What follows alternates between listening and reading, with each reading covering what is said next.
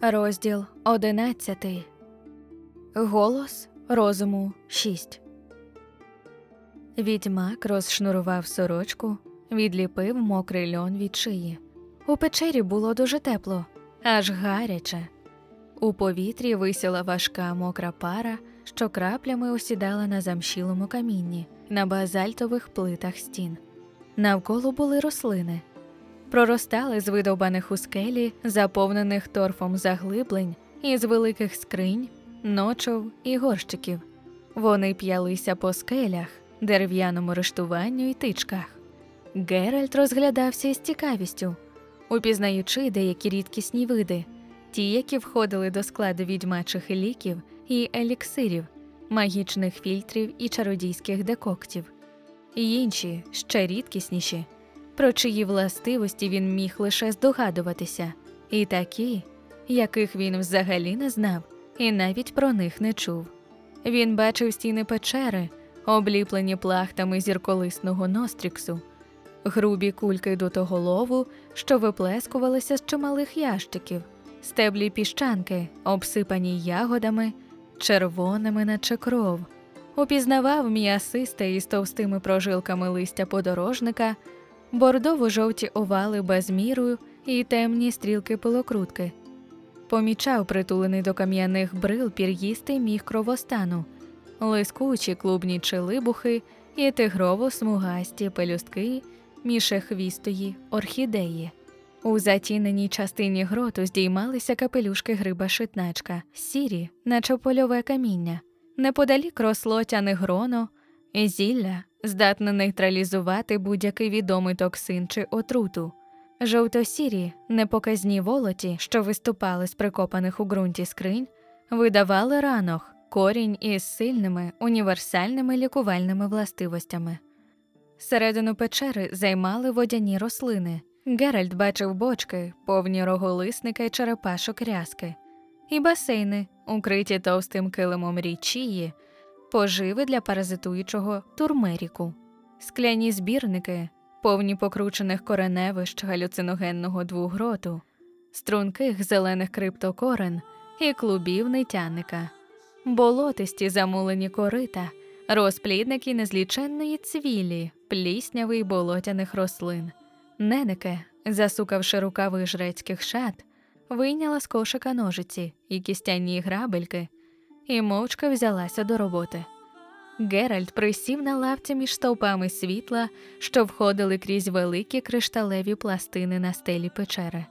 Жриця муркотіла і наспівувала під ніс, уміло заглиблюючи руки в гущавину листя і стебл, швидко заклацала ножицями, заповнюючи кошик жмутками зілля, поправила тички й рамки, що підтримували рослини час від часу розпушувала землю держаком грабельок, інколи гнівно бурмотіла і виривала засохлі чи згнилі стеблі, кидала їх до збірників гумусу на підживку для грибів та інших, лускуватих та по зміїному скручених рослин, яких відьмак не знав. Навіть не був упевнений, чи це взагалі рослини. Здавалося йому, що лискучі стебла легенько рухаються витягаючи у бік жриці волохаті паростки. Було тепло, дуже тепло. Геральте, слухаю. Він поборов сонливість, що огортала його. Ненеке, граючись ножицями, дивилася на нього з за великого пір'їстого листя мухокуща. Не їдь іще, залися на кілька днів. Ні, ненеке, уже час мені рушати в дорогу. Що тебе так жене? Геревардом можеш не перейматися, а той мандрьоха любисток нехай йде сам, куди його ноги понесуть. Залися, Геральте. Ні, ненеке. Жриця клацнула ножицями. Ти так поспішаєш залишити храм, бо боїшся, що вона тебе тут знайде? Так, зізнався він, не опираючись. Ти здогадалася. Принаймні, це не важка загадка, пробурмотіла вона. Але заспокойся, я на феруже тут була два місяці тому. Не повернеться так скоро, бо ми посварилися. Ні, не за тебе. Про тебе вона навіть не згадувала. Не запитувала. Ось що тебе гризе, засміялася жриця. Ти егоцентрик, як і будь-який чоловік. Немає нічого гіршого, аніж відсутність зацікавлення, вірно, аніж байдужість. Але ні, не переймайся. Я добре знаю Єнефер. Вона ні про що не питала, але розглядалася пильно, шукала твої сліди. І вона на тебе дуже зла. Я те відчула, через що ви посварилися, ні через що, що могло б тебе обходити. Я і так знаю. Не думаю, спокійно сказала Ненеке, поправляючи тички. Твої знання про неї дуже поверхові. Хоча, скажу чесно, її про тебе також. Це досить типово для стосунків, які вас поєднують чи поєднували. Ви обоє не здатні ні на що, крім максимально емоційної оцінки наслідків при одночасному ігноруванні причин. Вона була тут, щоб намагатися лікуватися, ствердив він холодно. Через те ви посварилися, признайся. Ні в чому я не признаюся. Відьмак піднявся, став у світло під однією з кришталевих плит у стелі гроту. Підійди но на хвилину сюди, ненеке. Глянь на це. Він розв'язав потайну кишеньку на поясі, видобув маленький з горточок, мініатюрний мішечок із козячої шкіри, висипав вміст на долоню. Два діаманти, рубін, три пристойні нефрити, цікавий агат. Ненеке розумілася на всьому. Скільки вони тобі коштували? Дві з половиною тисячі темерських оренів, плата за стригу з визіма, за розпанахану шию, скривилася жриця. Що ж, питання ціни. Але ти добре зробив, перетворивши готівку в ці цяцьки. Орен тримається слабко, а ціни камінців у визімі невисокі, заблизько до гномських копалин у Магакамі. Якщо продаси ці камінці у Новіграді, отримаєш щонайменше 500 новіградських крон. А крона нині шість з половиною оренів і продовжує рости. Я хотів би, аби ти це взяла. На депозит? Ні, нефрити візьми для храму. Як скажімо, мою жертву богині Мелітеле, а інші камінці вони для неї, для Єнефер. Віддай їй, коли навідається до тебе знову, що, напевно, швидко станеться. Ненеке глянула йому просто у вічі. Я б цього на твоєму місці не робила. Повір мені, розсердиш її ще більше, якщо більше, взагалі можливо. Залиш усе як є, бо ти вже не в змозі нічого ані змінити, ані покращити. Тікаючи від неї, ти повівся як. Ну, назвемо цей спосіб не дуже гідним зрілого чоловіка. Намагаючись загладити провину коштовностями, ти поводишся, наче чоловік сильно, сильно перезрілий. Я насправді не знаю, якого типу чоловіків не терплю більше. Вона була занадто деспотична, буркнув він, відвертаючись. Я не міг того винести. Ставилася до мене як. Припини, сказала Ненеки різко. Не плач мені в поділ. Я не твоя мати, скільки разів тобі це повторювати. Твоєю повіреною я також не маю наміру бути. Хрін мене там цікавить, як вона до тебе ставилася, а те, як ти ставився до неї, обходить мене ще менше. І бути посередницею та передавати їй дурнуваті камінчики я не маю ні найменшого наміру. Якщо ти хочеш бути дурним, будь ним без мого посередництва. Ти мене не зрозуміла. Я не думав вибачатися чи підкуповувати, але я дещо їй винен, а лікування, яке вона хоче пройти, кажуть, коштує чимало. Я хочу їй допомогти, і це все. Ти ще більший дурень, ніж я думала. Ненеки підняла з землі кошик. Коштовне лікування, допомога. Геральте, для неї твої камінчики це дріб'язок, не вартий плювка. Ти знаєш, скільки Єнефер може заробити перериванням вагітності знатній дамі? Це якраз знаю, як і те, що за лікування від безпліддя бере вона ще більше. Шкода, що собі не зможе таким чином допомогти. Тому шукає допомоги в інших. Їй не допоможе ніхто. Це абсолютно неможливо. Вона чарівниця.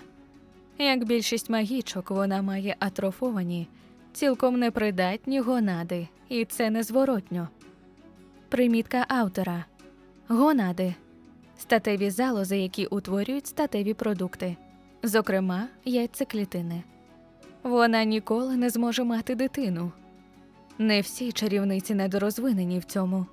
Я знаю дещо про це. Ти також про це знаєш. А як же? Ненеке примружилась. Я знаю, не може бути правилом те, з чого є винятки. Тільки не пропонуй, прошу, мені банальних неправд про винятки, які лише підтверджують правила. Розкажи мені про винятки як такі. Про винятки, відповіла вона холодно. Можна сказати виключно одне вони є більше нічого. А Єнефер, що ж, на жаль, вона винятком не є, принаймні не з точки зору дефекту, про який ми говоримо, бо в іншому важко знайти більший виняток, аніж вона. Чарівникам Геральт не переймався ані холодом, ані алюзіями. Уже вдавалося воскрешати мертвих. Мені відомо задокументовані випадки, а воскресіння мертвих куди важче, ніж деатрофії органів. Так мені здається. Невірно тобі здається, бо я не знаю жодного задокументованого вдалого випадку деатрофії чи регенерації залоз внутрішньої секреції. Геральте, досить уже. Це починає нагадувати консиліум. Ти на тому не розумієшся, і я розуміюся. Якщо я кажу тобі, що Єнефер заплатила за одні здібності втратою інших, то воно так і є. Якщо це аж настільки очевидно, то я не розумію, навіщо вона все ще намагається. Ти дуже мало розумієш, повторила жриця. Холерно мало. Досить перейматися проблемами Єнефер. Продумай про власні. Твій організм також піддали змінам, що є невідворотними. Ти дивуєшся їй, а що скажеш про себе? Для тебе також має бути очевидним, що ти ніколи не станеш людиною, а ти ж постійно намагаєшся нею бути. Робиш людські помилки, помилки, яких відьмак робити не повинен. Він сперся об стіну печери, витер піт із брів. Ти не відповідаєш, ствердила факт Ненеке, легенько усміхаючись. Я не дивуюся, нелегко дискутувати з голосом розуму. Ти хворий, Геральте, ти неповносправний. Ти погано реагуєш на еліксири, маєш прискорений пульс, сповільнену акомодацію ока, запізнілу реакцію.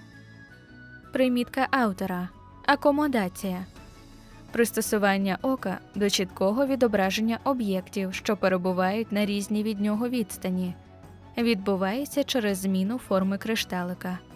Не виходять у тебе найпростіші знаки, і ти хочеш вирушати. Ти маєш лікуватися.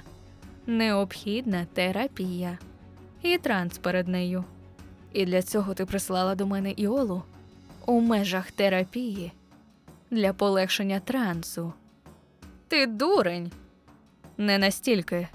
Ненеке повернулася і всунула руки між м'язисті стебла невідомих відьмакові в'юнів. Ну, добре, сказала вона повільно. Так, я прислала її до тебе у межах терапії. І скажу тобі, що вдало. Наступного дня ти реагував куди краще, був спокійнішим. Крім того, Іола також потребувала терапії. Не злися. Я не злюся ані за терапію, ані за Іолу. Але ж злися на голос розуму, який чуєш. Він не відповів. Транс необхідний, повторила Ненеке, оглядаючи свій печерний садочок. Іола готова, встановила з тобою фізичний і психічний контакт. Якщо хочеш виїжджати, ми зробимо це сьогодні вночі. Ні, не хочу. Зрозумій, Ненеке, У трансі Іола може віщувати, пророкувати, читати майбутнє. Саме про те і йдеться. Власне, а я не хочу знати майбутнє. Як я міг би робити те, що я роблю, якби знав майбутнє? Зрештою, я його і так знаю. Ти впевнений? Він не відповів. Ну, добре, зітхнула вона. Ходімо вже. До речі, Геральте, не хочу бути нетактовною, але скажи мені, скажи, як ви познайомилися? Ти і Єнефер. Як це почалося? Відьмак усміхнувся. Почалося з того, що я і любисток не мали чим поснідати і вирішили наловити риби. Я так розумію, що замість риб ти зловив Єнефер? Я розповім тобі, як воно було, але може після вечері, бо я дещо зголоднів. Тоді ходімо, у мене вже є усе, що треба. Відьмак рушив до виходу, ще раз обвів поглядом печерну теплицю. Ненеке, га? Половина з того, що тут є, це рослини, які вже не ростуть ніде у світі. Я не помиляюся. Ти не помиляєшся більше, ніж половина. Чим це пояснити? Якщо я скажу, що ласкою богині Мелітеле, тобі цього напевно не вистачить. Напевно, ні. Я так і думала. Ненеке усміхнулася. Бач, Геральте, наше ясне сонце все ще світить, але вже не так, як раніше. Хочеш, почитай про це книжки.